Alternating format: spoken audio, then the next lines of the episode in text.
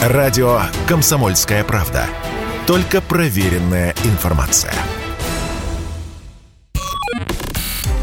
Передача данных. Здравствуйте, уважаемые друзья! В эфире передача данных у микрофона Мария Бачинина. А в гостях у меня сегодня доктор географических наук, ведущий научный сотрудник Института геологии и минералогии Сибирского отделения Российской академии наук Ярослав Кузьмин. Ярослав Всеволодович, здравствуйте! Добро пожаловать! Добрый день! А вы занимаетесь геоархеологией. Я о таком услышала впервые, я признаюсь, от вас впервые услышала. Это научное направление на стыке естественных наук и археологии. И я бы хотела, чтобы вы нам рассказали, откуда у нас появились вообще э, те, кого мы зовем братьями нашими меньшими, домашние животные, а, да даже в первую очередь те, вот, которые нам не дают там шерсть, молоко, а вот собака, кошка. Ну, в общем, давайте я вот так сформулирую первый вопрос. Известно, когда человек начал и почему он это начал делать, приручать диких животных? Да, конечно, известно. Ну, два слова, что такое геоархеология? Это, конечно, калька с английского, но здесь главное гео. Для археологии используются методы географии, геологии, биологии, химии, ну, массы значит, естественных наук. И одним из направлений в этой геоархеологии, в большом направлении, является изучение доместикации, то есть появление домашних животных. В настоящее время очевидно совершенно, что первым домашним животным была собака. Вот. Так я и думала. Да, совершенно верно. Это все данные. Просто я сейчас еще два слова подчеркну, что э, там больше ста лет, там 200, там со времен Дарвина занимались, конечно, как биологи, изучали черепа, кости и так далее. И вот в последние 15-20 лет произошел прорыв с другого как бы направления. Э, данные по древней ДНК стали использоваться. Это ну, важное направление. Теперь оно самостоятельное стало и сопоставляется с археологией, там, с геологией и так далее. И получается, конечно, принципиально новые результаты. Вот, поэтому, значит, теперь, что вот только что вышла статья в журнале Nature вчера, вот, где, так сказать, ну, такой большой вклад внесен, значит, в вопрос, значит, как, где, когда, как произошли собаки. Конечно, ответить на этот вопрос окончательно не удалось, но очень сильно продвинулись. Значит, во-первых, ну, это давно уже очевидно, что собака происходит от серого волка, он по всей Евразии, так сказать, живет и э, бегает. И второе, сейчас вот выяснилось, что собаки ближе всего по ДНК, значит, которых ДНК есть, а это самый древний возраст 11 тысяч лет, э, где есть ДНК. Значит, а вообще, э, так сказать, морфология, то есть, ну, череп, там, кости, это 14 тысяч лет. Вот, значит, такие вот данные. А, поэтому начинаем, грубо говоря, с 14-15 тысяч лет точно уже были домашние животные. Значит, а значит, все-таки ближе они всех, вот те, которые известны ДНК, они ближе к сибирским волкам. Вот, видимо, все-таки, э, ну, как сказать, очаг первоначальный появления собак, это э, все-таки, ну, теперешняя Сибирь. Вот. Угу. Так, тогда Сибири, конечно, никакой не было. Вот, была там Восточная Евразия. Вот, значит, э, значит теперь, значит, э, как бы вот собака была-была, но, значит, принципиальный перелом происходит с того момента, когда люди, э, так сказать, ну, как переходят к оседлому образу жизни. Вот, появляется там жилище, поселение, земледелие появляется. Это все происходит примерно 10-11 тысяч лет назад, и в первую очередь на Ближнем Востоке. Вот тогда начинается ну, целый пакет значит, домашних животных, так сказать, начинает ну, как сказать, появляться там и в археологических, так сказать, как бы, ну, данных, там, э, значит, кости, там, значит, зубы, там, артефакты рядом, как, значит, такую эпоху характеризуют. И второе, ДНК тоже. И вот получается, что значит, э, свинья, овца, коза, значит, и корова, они появляются на Ближнем Востоке примерно 10, там, 10 с половиной тысяч лет назад. Вот. Кстати, еще э, свинья появляется независимо. Э, около 8 тысяч лет назад на востоке Азии, ну, теперешний Китай, как бы. Угу. Вот. Тогда ни Китая, ни Сибири, ни, ничего этого не было, надо сразу понимать. Но тем не менее. Вот, значит, другой есть центр происхождения э, приручения свиней, это э, Восточная Азия. Это по данным ДНК все доказано. То есть теперь это все очень серьезно. Значит, э, кошка. Вот самая древняя кошка, известная из Кипра, 9,5 тысяч лет назад. Вот, но потом данных очень мало. Вообще говоря, это большая проблема для многих животных домашних. Очень мало данных, так сказать. Они какие пунктирные, и трудно вот это вот установить сам процесс. Вот для кошки примерно так же. Вот 9,5 тысяч лет назад на Кипре а потом только около там 5-6 тысяч лет назад в Египте. Вот. Да, разрыв. Ярослав Всеволодович, да, разрыв. Вот, чтобы, мы, чтобы мы не уходили вот, вот все ближе и ближе к нам, вот вернемся к самому началу. Да, ну, Я... значит, вот получается, значит, около 10 тысяч лет назад это, значит, свинья, овца, коза, корова, значит, коровы тоже был другой очаг в долине Инда, ну, теперешней Индии, в Юго-Восточной Азии, вот, значит, поэтому, как бы, вот второй, ну, примерно того же времени. И хочу сразу сказать, вот, ну, забегая, может, чуть-чуть вперед, да, что, мол, э, вот, ну, как бы, э, ну, откуда они происходят, домашние животные? Да, они как они выглядели? Проис... Вот вы сказали, волк, а, это предположить очень просто. А корова это что? А свинья это что было? Есть, были дикие быки. Вот, они проживали на Ближнем Востоке, на, э, в долине Инда, да, и в Юго-Восточной Азии, ну, там теперешний там Вьетнам, Камбоджа, Лаос, там Бирма и так далее. Это все известно из геологических, так сказать, э, данных, так сказать, палеонтологических. Угу. И вот люди, значит, стали этих животных, да, зебу, вот корова, она происходит, она отличается от нашей современной коровы, да, с горбом. Зебу происходит вот из долины Инда. Там был дикий предок вот именно этой коровы так сказать, э, зебу. А вот корова, которую мы в сегодняшнем понимании у нас больше всего, это, конечно, с Ближнего Востока. Вот, там тоже были дикие быки. Ну вот э, дикие быки бегали еще по русской равнине там в 16 веке, там знаменитый Белговежской пущи там убили тура этого. Это вот как раз дикие быки. Вот. Поэтому у каждого домашнего животного есть дикий предок обязательно. И вот здесь просто одно слово скажу. Считалось, ну, китайцы часто пытаются значит, на себя одеяло перетянуть, мол, у нас там центр происхождения многих видов. Вот значит, эти самые курицы происходят от севера, севера Китая. Вот. Но выяснилось потом, что ничего подобного, что курицы происходят от э, красных диких кур, которые живут только в, юг, в джунглях Юго-Восточной Азии. А север Китая, это вот теперешний там, ну, Пекин, Шанхай, там никаких джунглей никогда не было. Поэтому неоткуда им было взяться, так сказать. И серьезные исследования подтвердили, что это другая курица, дикая, что это вообще фазан. А фазан сегодня летает в лесах так сказать, ни конь, ни домашний. Вот mm-hmm. поэтому вот этот вот критерий обязательно должен быть. Значит, если нет дикого предка на данной территории, то, простите, откуда вы его возьмете? Мы вас вычеркиваем, да, тогда. Ярослав Всеволодович, а вот могут ли ученые предположить, ну вот жил-был человек, да, вчера он еще был полуживотным таким, при всем уважении. Как он понял, что надо приручать? Как вот эта идея могла возникнуть? Я даже, видите, не, не совсем вопрос формулирую так гладко, потому что я даже подобраться к, к идее и к мышлению этих древних людей не могу. И вот поэтому и задаю в такой формулировке. А такая мысль есть у ученых догадки? Да, конечно, есть. Вот, э, значит, э, выяснилось, что существует принципиально три типа ну, отношения человека и животного, которые приводят к доместикации. Самый первый, самый древний – это так называемый симбиотический. То есть животные дикие прибивают, ну давайте на примере собак просто. Вот волки, значит, прибивались к поселениям древних людей, уже тогда 15 тысяч жили, люди жили в каких-то поселках небольших, так сказать, как бы на месте уже, ну, они кочевали, конечно, перемещались, но э, подолгу проводили время на одном месте. И волки к ним прибивались, значит, остатки еды там, значит, под, ну, так сказать, перехватывали то, что люди выбрасывали и так далее, так далее. Вот таким вот образом, значит, как бы им было там полегче, значит, как-то люди отгоняли других животных, там тогда еще тигры всякие, там, саблезубые ходили по, так сказать, земле в это время. Ну, последние, но тем не менее, львы там пещерные. И, в общем, короче говоря, они тоже поняли, волки как-то, что вот рядом с человеком, ну, как бы по -по поудобнее.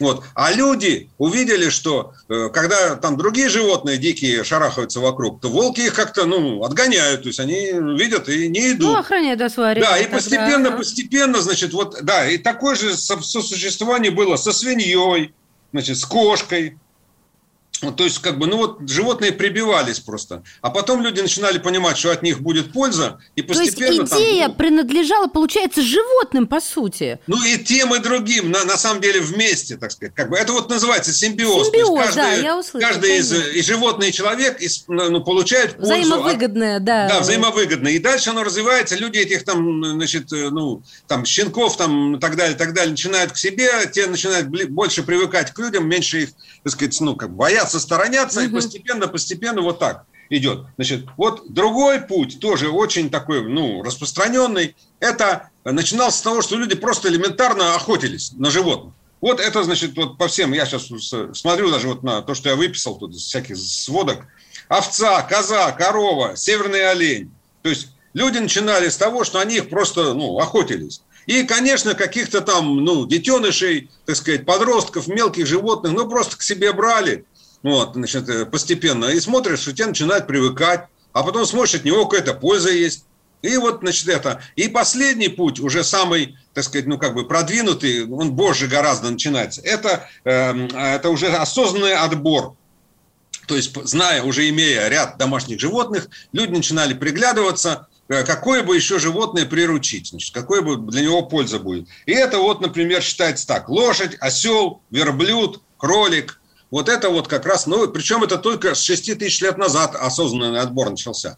До этого Учитывая, что первая цифра у нас, уважаемые слушатели, 14, да. 14 тысяч лет назад, 9,5 тысяч лет назад, а осознанность пришла 6 тысяч лет назад, да, вот да, только да. что прозвучало. Мы прервемся на несколько мгновений и продолжим а, разговор о древних животных и о древних людях, и о том, как состоялась их первая историческая встреча, и затем, как развивались эти отношения на протяжении веков. Радио «Комсомольская правда». Никаких фейков, только правда. Передача данных. Сегодня в передаче данных доктор географических наук, ведущий научный сотрудник Института геологии и минералогии Сибирского отделения РАН Ярослав Кузьмин. Вопрос, не буду приписывать его себе, от моего коллеги. Я обычно, знаете, так собираю э, интересующихся вокруг э, программы и задаю им вопросы. А что бы вы спросили?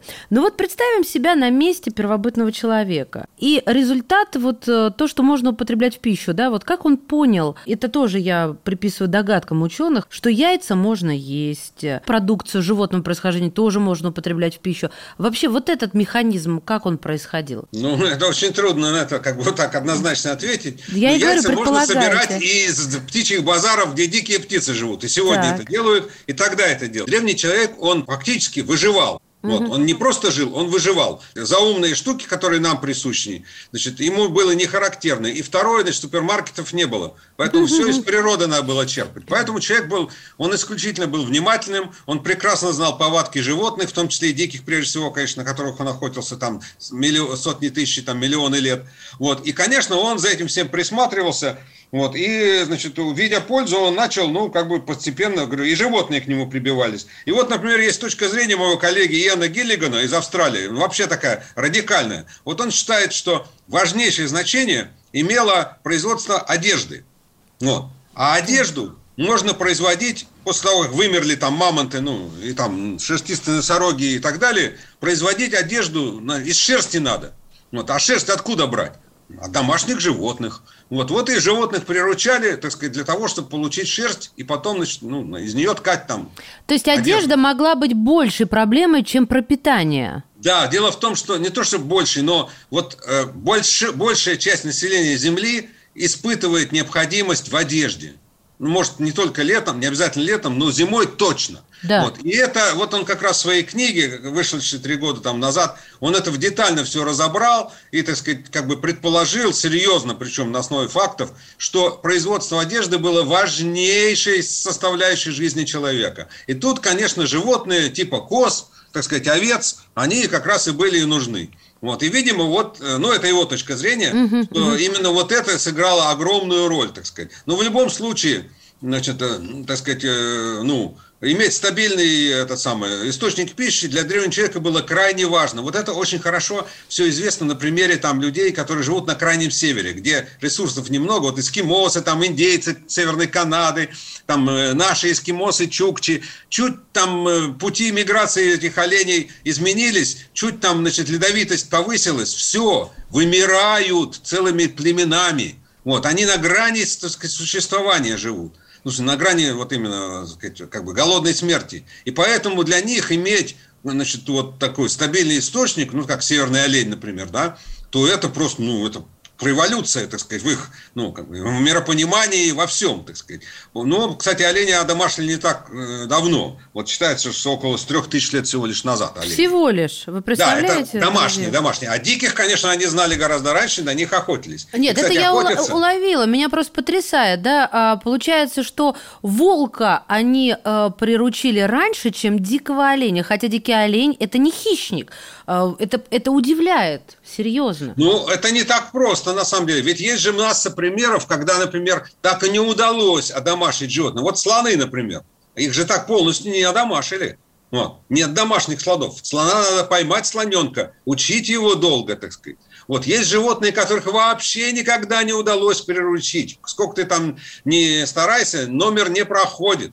Это вот. то есть слона пробовали, а еще кого-нибудь пробовали? Ну, вот ну есть пример. целый ряд примеров, вот не знаю, там, ну, тигры, конечно, там, леопарды, это уже экзотика такая, ага. вот, э, удается как-то, но опять же не передается по наследству. Ведь э, вот это вот, ну, как бы, при, ну, домашнее животное, оно же наследует э, от своих, так сказать, родителей. Они уже не, не, не чуждаются человека, там, не знаю, у коровы там вымя есть, котором угу. молоко э, образуется и так далее. Вот есть целый ряд животных, которые, в общем, как бы и можно было бы, а не получается. Вот, так что Интересно. это самое. Вот этот момент тоже принципиально важный. Я вот что хочу спросить. Я могу понять, зачем приручать волка, козу, корову. Но вот мы с вами упомянули практически в самом начале кошку. Она же бесполезна с точки зрения выгоды. Ну, только максимум э, мыши.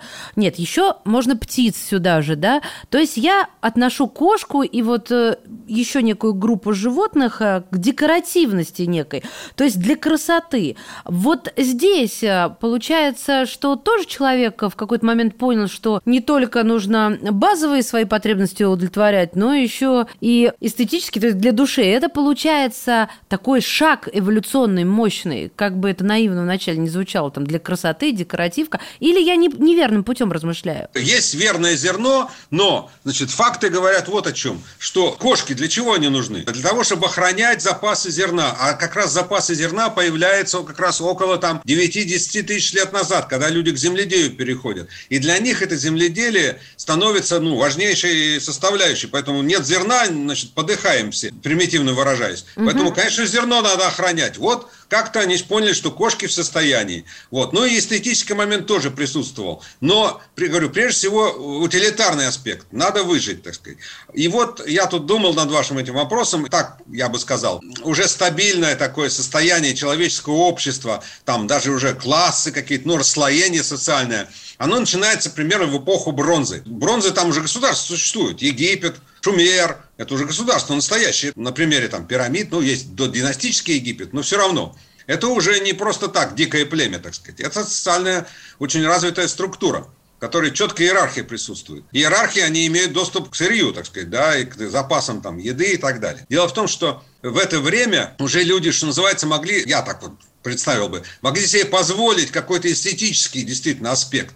Вот, значит, там, ну, красивые птички, да, вот там поют красиво. Те же кошки, да, приятные такие, добрые. Вот, кстати, по поводу собак, на самом деле, можно сказать, что вот, ну, породы, да, собак, разведение собак только в 18-19 веке начинается. Хотя у римлян уже были собаки и разные, там, ну, несколько пород. Но ну, вот есть, получается, они взрыв... их выводили, римляне? Вы, вы, выводили, но примитивно, так сказать. Ага. Вот, как бы. вот этот вот расцвет, вообще считается, что викторианская Англия, там, с первой половины 19 века только начинается вот это вот выведение пород осознанное, там, с длинными ушами, там, не знаю, без хвостов, с длинными ногами. Короткие там, лапы, борзые. норные, да-да-да. Ну, да, да, норные, борзые, которые там быстрее оленя бегают. Поэтому эстетически, ну, я говорю, вот, например, примерно с эпохи бронзы, то есть 4000 лет назад, говорю, когда уже и государство начали существовать, и элита существовать. Вот тут, я думаю, эстетический момент э, ну, стал играть э, Случился. роль.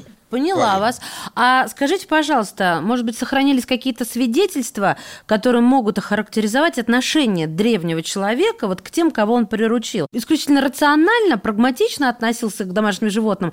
Или же была какая-то привязанность? Я, знаете, когда этот вопрос формулировала, я для себя представляла, может быть, какой-то наскальный рисунок, который нам дает понимание, а как вот эти отношения складывались. Ну, потому что как-то ведь э, развивался человек, и образовывались ячейки общества, и дети появлялись, соответственно, чувства а, на основе инстинктов тоже могли существовать. И по отношению к братьям меньшим, наверное, тоже. Но я, может быть, наивно, полагать, стремлюсь, вы знаете, в такой своей девчачности. И все-таки есть, может быть, где-то какие-то источники, вот, чтобы сделать выводы об этом? Да, есть. Я вот буквально вчера залез еще раз, освежил по древнейшей собаке Боннеберкассель, такой археологический памятник в Рейнской области в Германии. И вот э, я просто не обращал на это внимания, больше смотрел возраст какой там, хронология, какая его морфология. Но оказывается, что это погребение двух людей, и с ними погребено ну, молодое животное, там 30 месяцев, то есть, ну сколько, 3 года, там, 2,5 а года. что за ему. животное известно? Э, собака. Вот как раз та самая собака морфологически четко отличающаяся там от волка. Но оказалось, что эта собака была тяжело больна. Вот, у нее было такое хорошо известная там собачья болезнь, вот, которая и в костях, ну, нашла отражение, поэтому это и выяснили, потому что, конечно, mm-hmm. кости остались. Предположение делают такое достаточно серьезное, что она была больна несколько там, ну, не знаю, месяцев, и люди ее не бросили, вот, этого, ну, молодого... А это сколько тысяч лет назад э, это захоронение? 14 тысяч лет 14? назад. 14? Да, это самая мой. древняя собака. Стоянка археологическая Бон-Оберкассель. Вот, это два слова. Ну, Бон – это город, и Аберкасель тоже городок. Считается, что эту собаку они не бросили, от как-то ее, значит, пытались там подкормить, немножко поддержать, а потом ее похоронили вместе с людьми. Это тоже важный момент, потому что, ну, как бы это статус такой, ну, как бы друг, там, значит, из э, жизни настоящей в жизнь, так сказать, будущую, да, уходит. Вот. А вообще говоря, эстетические чувства людям были свойственны вот уже у меня как бы я чуть-чуть даже вперед забегаю, но это все связано. Со времен неандертальцев в пещере Шанидар, это теперь Ирак, с 60 тысяч лет назад уже есть находки людей, неандертальцев, где есть калеки, так сказать, люди, потерявшие там руку и так далее. То есть этим людям в условиях первобытного общества выжить было самим уже невозможно. Их как-то подкармливали, поддерживали. Ну, они что-то, на что-то были, конечно, способны, но уже не охотник ты, без руки ты не поохотишься. Этот эстетический момент, он ну, как бы существует давно. Археология иногда приходит, э, так сказать, на помощь. Вот, и говорит о том, что вряд ли они стали бы эту собаку, э, значит, сказать, просто держать возле себя, больную, так сказать, просто выкинули бы, да и все, или там... Ну да, все верно. Мне кажется, это неоспоримое какое-то доказательство того, что это не просто так, тем более да, захоронение, не, нет, было, это культ Человеку же. было свойственно эстетическое, конечно, просто, ну, не часто это можно найти, угу. вот, и с одной стороны, а с другой стороны, конечно, жизнь была суровая. В первую очередь надо обеспечить тыл, так сказать, а уж потом эстетику. Ярослав Селович, Спасибо вам огромное. Настолько динамично, емко и очень интересно. А, я, честно говоря, довольна и уверена, что слушатели со мной согласны. Ярослав Кузьмин, доктор географических наук, ведущий научный сотрудник Института геологии и минералогии Сибирского отделения Российской Академии Наук, сегодня был в передаче данных. Благодарю вас. Спасибо и вам тоже. Передача данных.